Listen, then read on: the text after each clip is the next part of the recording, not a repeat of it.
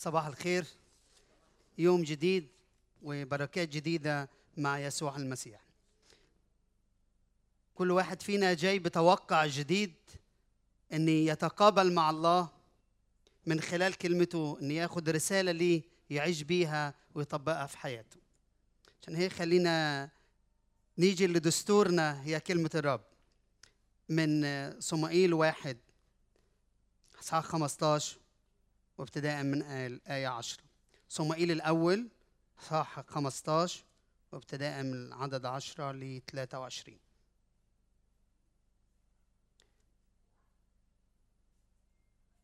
وكان كلام الرب إلى صموئيل قائلا ندمت على إني قد جعلت شاول ملكا لأنه رجع من ورائي ولم يقم كلامي.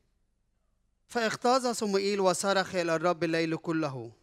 فبكر صموئيل للقاء شاول صباحا. فأخبر صموئيل وقيل له قد جاء شاول إلى الكرمل. هوذا قد نصب لنفسه نصبا ودار وعبر ونزل إلى الجلجال. ولما جاء صموئيل إلى شاول قال له شاول مبارك أنت للرب قد أقمت كلام الرب. فقال صموئيل وما هو صوت الغنم هذا في أذني؟ وصوت البقرة الذي الذي أنا سامع. فقال شاول من العمالقة قد أتوا بها لأن الشعب قد عفى عن خيار الغنم والبقر لأجل الذبح للرب إلهك وأما الباقي فقد حرمناه. فقال صموئيل لشاول كف فأخبرك بما تكلم به الرب إلي هذه الليلة. فقال له تكلم فقال صموئيل أليس إذ كنت صغيرا في عينيك صرت رأس أسباط إسرائيل؟ ومسحك الرب ملكا على إسرائيل وأرسلك الرب في طريق وقال اذهب وحرم الخطاة عماليق وحاربهم حتى يفنوا. فلماذا لم تسمع لصوت الرب؟ بل ثرت على الغنيمة وعملت الشر في عيني الرب. فقال شاول لسمائيل إني قد سمعت لصوت الرب. وذهبت في الطريق التي أرسلني فيها الرب وأتيت بأجاج ملك عماليق وحرمت عماليق. فأخذ الشعب من الغنيمة غنما وبقر وأوال الحرامي لأجل الذبح للرب إلهك في الجلجال. فقال صمائيل هل مسرت الرب بالمحرقات والذبائح كما باستماع صوت الرب؟ هذا الاستماع أفضل من الذبيحة والإصغاء أفضل من شحم الكباشي. لأن التمرد كخطية العرافة والعناد كالوسن والطرفين لأنك رفضت كلام الرب رفضك من الملك. وارتكاز أو محور العزة اليوم عن الآية 23 لماذا رفض الرب شاول؟ وعنوان العزة اليوم الاستقامة بين الاختبار والاختيار. الاستقامة بين الاختيار والاختبار. ورح انطلق وابني عزتي على ما قدموا لنا الأسيس حكمت في الأسبوع قبل الماضي عن الاستقامة. مش رح أفوت في تعريف الاستقامة للأسيس استفاض ورح يكمل السلسلة مشيئة الرب الأسابيع القادمة. أتكلم عن الاستقامة وقال الاستقامة هي النزاهة الشرف الالتزام طريق الصواب الثبات على العهد الإخلاص الصلاح منسجم مع الله. قدم تعريف كتير أو تعريفات كثيرة عن الاستقامة. وقال المنسجم في ثلاث محاور في شخصيته في حياته. قال الشخصية المستقيمة هو ينجح في عمله. وقال الشخصية المستقيمة ينجح في علاقاته. وقال الشخص المستقيم ينجح أو منسجم مع ذاته. فقدم ثلاث محاور أساسية عن الاستقامة. اليوم رح أتكلم عن الاستقامة في الاختبار العملي. فعنوان عظة اليوم الاستقامة بين الاختيار والاختبار. وشخصيتنا اليوم هي شخصية شاول الملك. شخصية شاول الملك. أول ملك في تاريخ بني إسرائيل. رح نحكي في دقيقة أو دقيقتين نعمل مسح شامل لتسع أصفار بالعهد القديم. نشوف إن بالبداية كان الله بدأ العهد مع إبراهيم وقال له إن فيك هتتبارك جميع قبائل الأرض وابتدأ الله يعمل عهد مع إبراهيم أو عهد مع شخص دخل في علاقة عهد مع شخص. تطور هذا العهد أو هذا الإعلان وابتدى العهد يتطور ان أن يشمل مش شخص لكن دخل في علاقة عهد مع عائلة أو بنسميها إحنا الأسباط أو بنسميها العلاقة الله مع عهد مع عائلة وابتدى يكون في من خلال يعقوب وبني إسرائيل يدخل الله معهم في عهد أكبر. تطور العهد من خلال موسى أو العهد المساوي وابتدى يشمل شعب أو أمة. نشوف اليوم تطور تاني في العهد يوصل إلى العهد مع مملكة. العهد الداوودي ونشوف اليوم شخصية شاول. ومن خلال هيدي النظرة السريعة مر الشعب أو الله في علاقة العهد أو تطور العهد مع هذا الشعب في إخفاقات كثيرة مر بها الشعب. بنلاقيهم في خروجهم في أرض مصر الفترة اللي ضلوها في أرض مصر ايا كانت إذا كانت 400 أو 430 آه، مش هيدا موضوعنا لكن في النهاية ضلوا في العبودية في أرض مصر إلى أن الرب أخرجهم من أرض مصر. ضلوا 400 450 أو 210 سنة أقاموها في مصر. مش هيدا موضوع بحثي لكن ابتدى الشعب يخفق في علاقته مع الله ويكسر العهد اللي بينه وبين الله. وابتدى الشعب بقيادة موسى يدخل في العهد مع الله وابتدى يكون في حوارات ونلاقي كمان في فكرة الاستقامة أو أن يكون في علاقة قوية مع الله نلاقي الشعب أخفق في هذه الفترة. بعد موسى بيجي يشوع. شوع ابتدى يقود الشعب وابتدى في زمن اللي قاد فيه يشوع وكان موس يشوع عاش 110 سنة وده بنشوفها في مسجلة في سفر يشوع 24 29 بيحكي عن يشوع لما ابتدى مات وكان عمره 110 سنة وتسلم القيادة بموسى وهو عمره 90 سنة. وبنشوف إن موسى حضر يشوع وابتدى كان بيحضر يشوع لقيادة الشعب من سفر العدد أصحاح 27 آه ابتدى يحضر يشوع يكون خلف لي وابتدى يسلموا القيادة في سفر التثنية أصحاح 34 وابتدى يمشي الشعب بقيادة يشوع. لم يمتلك الشعب الأرض امتلاك كامل امتلك 48 مكان أو قرية أو ضيعة. وما كانش لسه ابتدى يمتلك الأرض امتلاك كامل. بعد كده يدخل الشعب في مرحلة حكم القضاء أو آه، شفوطيم أو قائد أو منقذ أو مخلص. وابتدى الشعب يدخل في المرحلة في حكم القضاء أو زمن القضاء 350 سنة حكم القضاء يجي 14 قاضي ولو حبينا نحط براك مع دبورة 15 قاضي 350 سنة.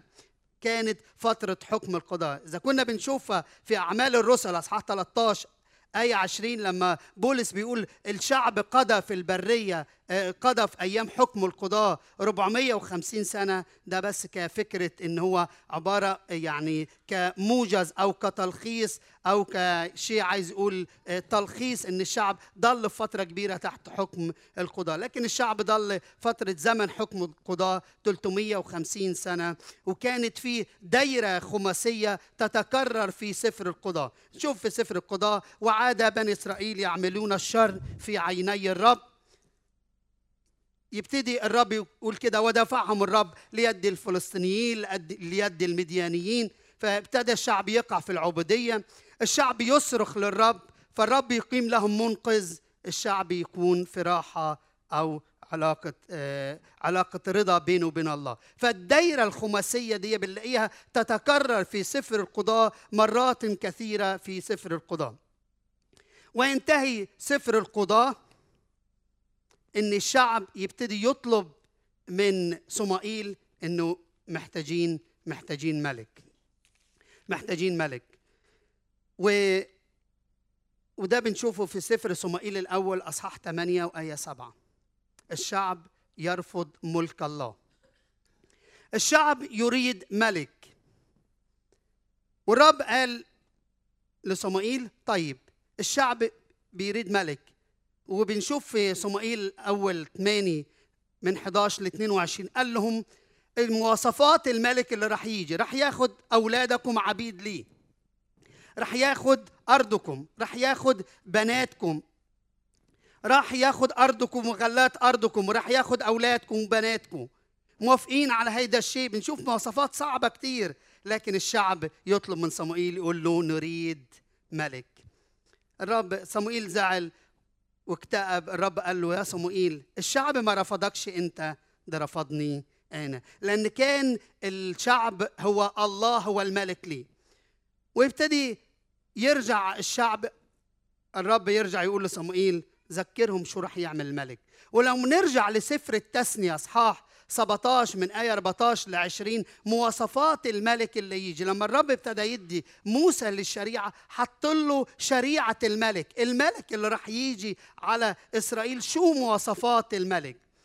قال له انه يكون الملك مش أجنبي مش غريب لازم يكون من شعب إسرائيل. لازم ما بيكسرش ما يطلبش خيل كثير أو نساء كثيرة أو يطلب آه، غنى أو يطلب مال أو فضة. فبنشوف هيدي المواصفات الموجودة في سفر التثنية. أصحاح 17 14 ل 20 بيتكلم عن مواصفات الملك اللي راح يجي. والأمر الرائع جدا. قال موسى الرب قال لموسى وهو بيعطي له شريعة الملك اللي يجي قال له الملك اللي هيجي لازم ينسخ الشريعة ويخلي عنده نسخة خاصة بيه ويقراها صباحا ومساء. بس مش هيك لكن يعيش حسب مبادئ هيدي الشريعة.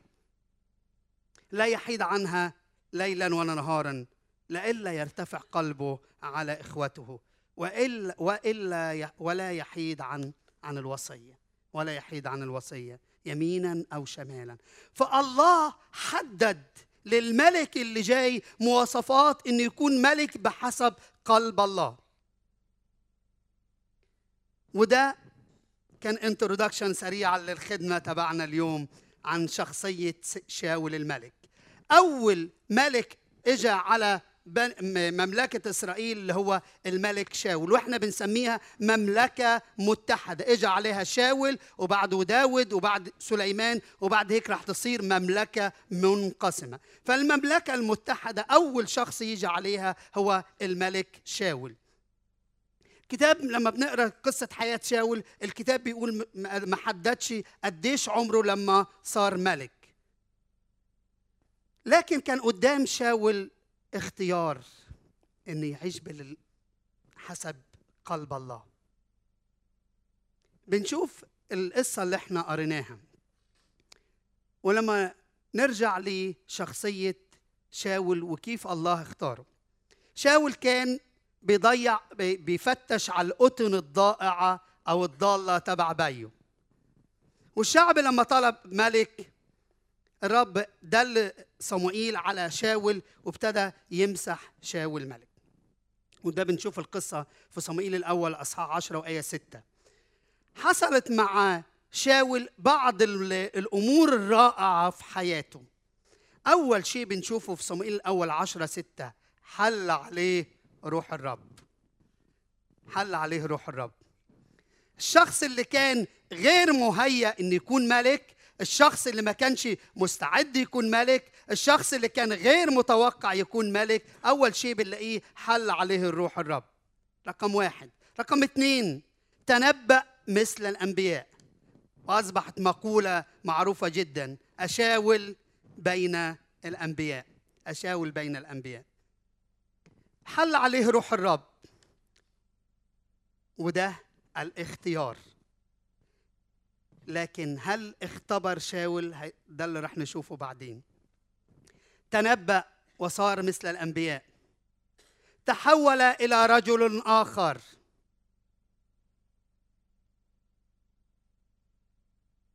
وأعطاه صمائيل علامات على أساس يدرك إن هو موجود من قبل الله أو مسح من قبل الله. قال له وانت راجع هتلاقي حدا رح يجي يخبرك القطن الضالة قد وجدت. رح تقابل ثلاث أشخاص طالعين من بيت إيل. رح تلاقي زمرة من الأنبياء موجودة وتنضم ليها. فشاول أو صمائيل في حواره مع شاول هيأ ان حياتك اختلفت الوقت الجاي. والرب اختارك عشان تكون ملك الفترة الجاية. وشو العلامات هيك ابتدى يخبره. شاول كان يحمل خواص الملك والقائد اللي أعطاها الفرصة للانضمام إلى زمرة الأنبياء. تنبأ مثلهم صار مثل الأنبياء. أصبحت لي فرصة يقود شعب إسرائيل. ولكن هل نجح شاول؟ لكن كانت في أسباب للانحدار في حياة شاول. الأسباب التي أدت إلى انحدار شاول والآية ال 23 لأنك رفضت كلام الرب رفضك من الملك. أربع أسباب راح أحكي فيهم في عجالة سريعة. الأسباب التي أدت إلى انحدار شاول ورفضه من الملك أول شيء القلب الفاسد. القلب الغير مستقيم القلب الغير نقي. الراجل شاول أو شاول الملك كان سطحي في العلاقة مع ربنا. ما بنشوفش في شخصية شاول إنه كان بيعرف صمائيل النبي صموئيل كان نبي وكاهن وكان قاضي. كان معروف في كل إسرائيل لكن لم نجد شاول يعرف شخصية صموئيل النبي. لما كان بيدور على القطن الضالة فحدا من الناس اللي معه قال له شاول شو رأيك نروح نسأل الرائي؟ الرائي أو النبي نفس التعبير كان معروف في هيدا الوقت زمان عن النبي صموئيل. فقال له روح نسأل الرائي الموجود في هيدي المدينة. فابتدى يروح فتقابل صموئيل مع شاول. فشاول ابتدى يسأله تعرف وين بيت الرائي؟ فحتى شخصية صمائيل كانت مجهولة بالنسبة, بالنسبة لشاول اللي راح يصير ملك. فحياته كانت بعيدة عن الأمور الديني الروحية الأمور الدينية. كان بعيد. كان هدفه دايما في الأمور مركز على نفسه رح نعرف بعدين. لم يكن يعرف شخصية صموئيل النبي اللي كان معروف في إسرائيل في ذلك الزمان.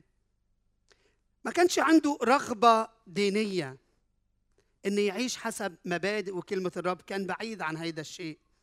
لم يسجل لنا الكتاب المقدس أغنية أو مزبور أو تسبيح لشاول مثلما سجل للملك اللي راح يأتي بعده اللي هو داود. فكانت علاقته علاقة سطحية. لم نرى شاول في محضر الله يغني ويسبح ويرنم. لم نرى شاول يقدم ذبائح ويقود الشعب في علاقة روحية قوية أو نهضة روحية مثلما قادوهم ناس بعديهم مثل داود ويوشيا ويهوشافاط والملوك الذين أتوا بعده. لم يقود الشعب في التقرب إلى الله. لذلك كانت شخصية شاول شخصية غير مستقيمة. سبب رقم اثنين اللي بنشوفه التهور وعدم وعدم الصبر. عندما نتأمل في شخصية شاول الملك نجد الشخص المتهور المتسرع في القول والفعل. بنشوفه لما صمائيل تأخر في تقديم الذبيحة شو عمل شاول؟ قدمها هو قدمها هو. وبنشوف التهور هو الإقدام هو الإقدام للقيام بأمور خطيرة اعتمادا على ذواتنا دون الاعتماد على الله. أما الشجاعة فهي الإقدام بجراءة وثبات لفعل المستحيل بعد التأكد من إرادة الله من خلال كلمته. عدم الاعتماد على ذواتنا بل اعتمادنا على الله. يكون عندنا الثقة والإيمان نتيجة ثقتنا في ربنا. إحنا بنقوم بهيدي الأمور. لكن شاول هيدي الأمور كان بيتمتع بالتهور وعدم الصبر. صموئيل لما تاخر في تقديم الذبيحة شاول لقي الناس تتفرق من حوله. راح أخذ المبادرة بتقديم الذبيحة. وده بنشوفه صموئيل 13 من 8 ل 15 رقم ثلاثة في حياة شاول الأسباب التي أدت إلى انحدار شاول ورفض رفض الله له من الملك الكبرياء. بنشوف إن ارتكاز حياة شاول كان حول نفسه. كان محور اهتمام شاول هو نفسه. عمرنا ما بنشوف وإحنا بندرس شخصية شاول الملك إن كان هدفه يقيم كلام الله. أو هدفه إن يكون بيرضى الله أو يسعى لتتميم مشيئة الله أو يسعى لأجل إن يقرب الشعب في علاقة قوية مع الله. لم نجد ذلك يسجل عن شخصية شاول الملك لكن كان في كبرياء. لما بنشوف لما صموئيل 15 وعدد 30 بيقول كده فقال قد أخطأت والآن أكرمني. أخطأت رائع في توبة لكن لما نقرأ بقى الآية. والآن أكرمني أمام شيوخ شعبي وأمام إسرائيل. فمحور محور اهتمامه هو صورته قدام شعبه قدام الناس. مش قال له أخطأت وكسرت وصية الله عملت شيء صعب. لا. هدفه قال له والآن اكرمني قدام شيوخ شعبي وقدام بني إسرائيل. هيك طلب من صمائيل. ما هدفوش ما بصش إن كسر أو تطلع كسر وصية ربنا أو كسر وصايا الله لا. هدفه الصورة قدام قدام الناس. لما بنشوفه في المقطع أو النص اللي إحنا قريناه عشان دايما بنتعلم من الاساس حكمه دايما نطلع على النص وكون دايما بنطلع من خلال السياق والقرينة. لما بنشوف إن هو بعد بعد انتصاره على العماليق ابتدى يروح يعمل نصب تذكار لنفسه. وده بنشوفه في عدد 12 وهوذا قد نصب لنفسه نصبا ودار وعبر ونزل إلى الجلجال. بعد انتصاره راح عمل نصب تذكاري ليه تخليدا لانتصاراته. تخليدا لأمجاده. بيعلن عن شجاعته وانتصاراته. هكذا ارتفع قلب شاول وتمرد على طاعة الله. ليه؟ لأنه كان شخصية غير مستقيمة. كان أمامه الاختيار كان لابد أن يعيش في الاختبار للقداسة العملية أو الاستقامة العملية. ولكنه رفض هيدا الشيء واعتمد على ذاته اعتمد على ذاته. أمر الرابع في التي أدت من الأسباب التي أدت إلى انحدار شاول ورفضه من الملك القلب الغير كامل أو الطاعة الناقصة. الطاعة الناقصة. القلب الغير كامل أو الطاعة الناقصة أو القلب المنقسم. وده بنشوفه في القصة اللي إحنا قريناها أو المقطع اللي إحنا قريناه. لقد أمر الله بت... امروا الله بتحريم عماليق تحريما كاملا. أما هو فقد. عفى عن أجاج ملك العماليق. ليه عفى عن الملك؟ ربما أبقى الملك ليفتخر بأنه أسر ملك من الملوك العظماء. ربما كان يريد أن يعرضه أمام الشعب ليعلن عن نفسه وعن شجاعته وعن انتصاراته. كان في طاعة غير كاملة طاعة ناقصة. صموئيل قال له روح حرم عماليق بالكامل. فأول شيء راح أخذ الملك حي. رقم اثنين عفى عن خيار الغنم والبقر. ولما ابتدى صموئيل يسأله قال له صموئيل أنا أخطأت لأن أنا أخذت من الغنم والبقر. ما عمل هيك؟ ابتدى يعمل يلقي اللوم على على الشعب. الشعب هو اللي أخذ الغنيمة عشان يقدم ذبيحة للرب. ومشكلة إلقاء اللوم على الآخرين مشكلة من بداية الإنسانية. آدم وحواء لما نشوف ابتدى في مر... في قصة السقوط آدم قال الرب المرأة هي اللي أعطتني والمرأة قالت الحية. فكل واحد يتعلم يلقي اللوم على الآخر. وده بنشوفه في شخصية شخصية شاول. بدل ما قال له أنا أخطأت أنت الملك الناس بتطيع أوامرك. في حدا رح يكسر كلمة الملك؟ لكن لا قال للرب الشعب. ومش بس كده قال له عشان يقدم ذبيحة للرب. وهم يعني حرم الأشياء الضعيفة والشيء الردي في الأغنام والأبقار وأبقى الشيء القوي عشان يقدم للرب ذبيحة. وقال له صموئيل هو الرب بيصر بالذبائح والكباش.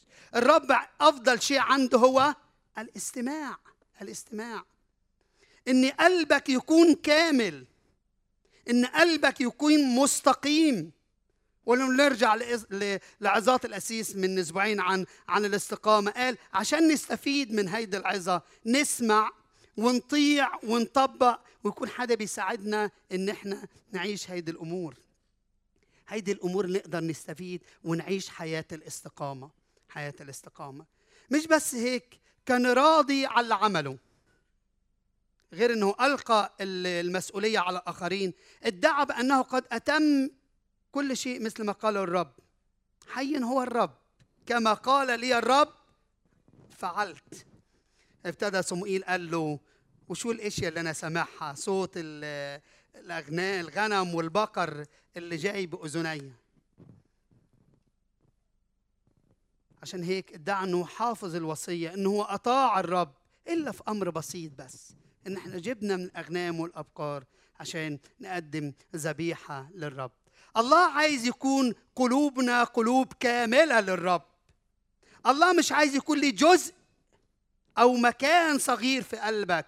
الله عايز يكون يمتلك القلب بالكامل. خلينا أخبركم قصة كانت قصة خيالية كتبها أحد الكتاب اللي يتخيل هيك إن هو حدا قاعد في في بيت مكون من أربع طوابق أربع غرف وابتدى قال هيك الشيطان بيجي له بالليل ياخدوا خبط وابتدي يضربوا ويعذبوا قال خلاص أنا هجيب يسوع ببيتي واعطي له غرفة واحدة. فجاب يسوع استضاف يسوع في بيته واعطى له غرفة. اجى الشيطان دق على الباب فتح له صاحب البيت. ففات الشيطان ابتدى يضرب ويعذب الليل كله. فجري بعد ما مشي الشيطان جري على يسوع. قال له أنت موجود بالبيت والشيطان عمل فيا هيك. أنا راح أعطيك غرفتين في البيت. اجى الشيطان بالليل نفس الشيء مسك صاحب البيت ضربه وعذبه. راح على يسوع دق البيت الباب على يسوع قال له وين أنا أعطيك غرفتين؟ راح أعطيك ثلاث غرف. اجى الشيطان بنفس الليلة عمل نفس الشيء. فاجى بيتكلم يسوع قال له ما أنت أعطيني ثلاث غرف. قال له هي بس باقية واحدة بس اللي أنا عايش فيها وأعطيك ثلاث غرف. نفس الشيء ابتدى الشيطان يدق. ابتدى الشيطان فات عذب الراجل وضرب الراجل وهيك فاجا. قال له شو قصتك يا يسوع؟ أعطيك ثلاث غرف وأنا باقي له غرفة واحدة بس اللي أنا عايش فيها. قال له لازم تعطيني البيت بالكامل. وقال له طيب البيت كله معك بالكامل. إجا الشيطان دق الباب فتح له مين؟ يسوع. هرب الشيطان. عشان هيك يسوع عايز يكون قلب بالكامل ليه. يسوع مش عايز جزء في قلبك. يسوع عايز قلبك بالكامل. يسوع بده يكون قلبك بالكامل. طاعتك تكون طاعة كاملة. طاعتك تكون طاعة كاملة. شو التطبيق العملي اللي رح نطلع بيه؟ في ثلاث أمور رح نطلع بيها من شخصية شاول. أول شيء سلم قلبك ليسوع المسيح. فرصة موجودة قدامك. الفرصة دي كانت قدام شاول. كان شاول قدامه يعيش حياة الاستقامة ويعيش كملك ينفذ وصايا الله. فالفرصة موجودة قدام كل حد إن يعطي قلبه ليسوع المسيح ويعيش حياة الاستقامة. مش اختيار بس لكن الاختيار والاختبار. تسمع وتعيش. يمكن أنت بتشاهدنا في أي مكان أنت موجود فيه. يمكن أنت بتسمعنا في بلاد مختلفة مناطق مختلفة. الله بيدعوك اليوم إنك تعطي قلبك ليسوع المسيح.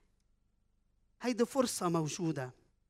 الفرصة قدمت إلى شاول الملك لكن لم يستغل هذه الفرصة ورفض من الملك. أمامك فرصة اليوم أن تعطي قلبك ليسوع المسيح. رقم اثنين الاقتراب إلى محضر الله. هنا شخص مختبر الرب بس في فتور في علاقتي الروحية هيدي الأيام أو في شيء بيعطل العلاقة بيني وبين ربنا. محتاج أجي لمحضر الله. تعال بضعفك تعال بخطيتك تعال لمحضر الله. هو الوحيد اللي يقدر يديك نصرة على الخطية. في إشياء بتعوق علاقتك بربنا في شيء بتعطل علاقتك بربنا. اعترف بهيدا الشيء في محضر الله. رقم ثلاثة التحرر من الاتكال على الذات. ضع ثقتك في الله. إذا كنت خادم أو قائد أو راعي كنيسة أو مسؤول عن خدمة معينة لما الرب يصنع بيك أمور عظيمة رجع المجد لصاحب المجد يسوع المسيح. هيدا الشيء ما إن فضل فيه. الاشياء اللي انت ناجح فيها إذا كان في في خدمتك في حياتك في حياتك في علاقتك مع ربنا انت مالكش فضل فيه لأن دي الله هو صاحب النجاح. فتعال بالنجاح هيدا وتوج بيه يسوع المسيح على هيدا النجاح.